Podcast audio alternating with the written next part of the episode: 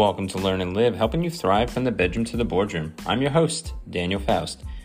Day 13 of thankfulness, a little over halfway done, but still not finished, so we still have some days ahead. So don't forget to listen the next day and the day after.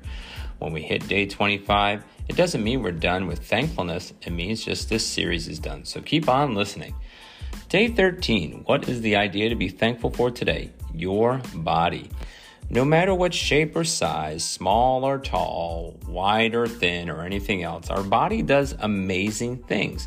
You're able to go over and walk. You're able to go over and lift stuff. You're able to go over and squat, sit, move, bend, and do other types of amazing things. You might have a certain joint that goes a certain way that no one else's can. Maybe you can one hand clap like I can.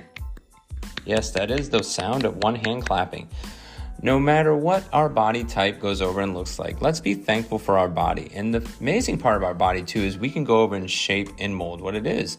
If we want to be bigger, we can be bigger. If we want to be smaller, we can be smaller. If we want to be taller, maybe not so much. You can put some heels on, but you can go over, adorn the body with clothes and jewelry and anything else. You can even go put on a mask if you want to our body can do a lot of amazing things and it can wear a lot of amazing things and it can be a lot of amazing things. So let's be thankful for our body.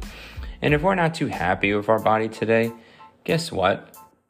We can go over and change it because we're not dead yet. Like we talked about yesterday, we have a brain. So let's go use it to take our brain and then go over and change our body and let's use our body to go over and change our brain. No matter what it is, let's be thankful for what we got. And if we're not there, let's go over and figure out ways to get there.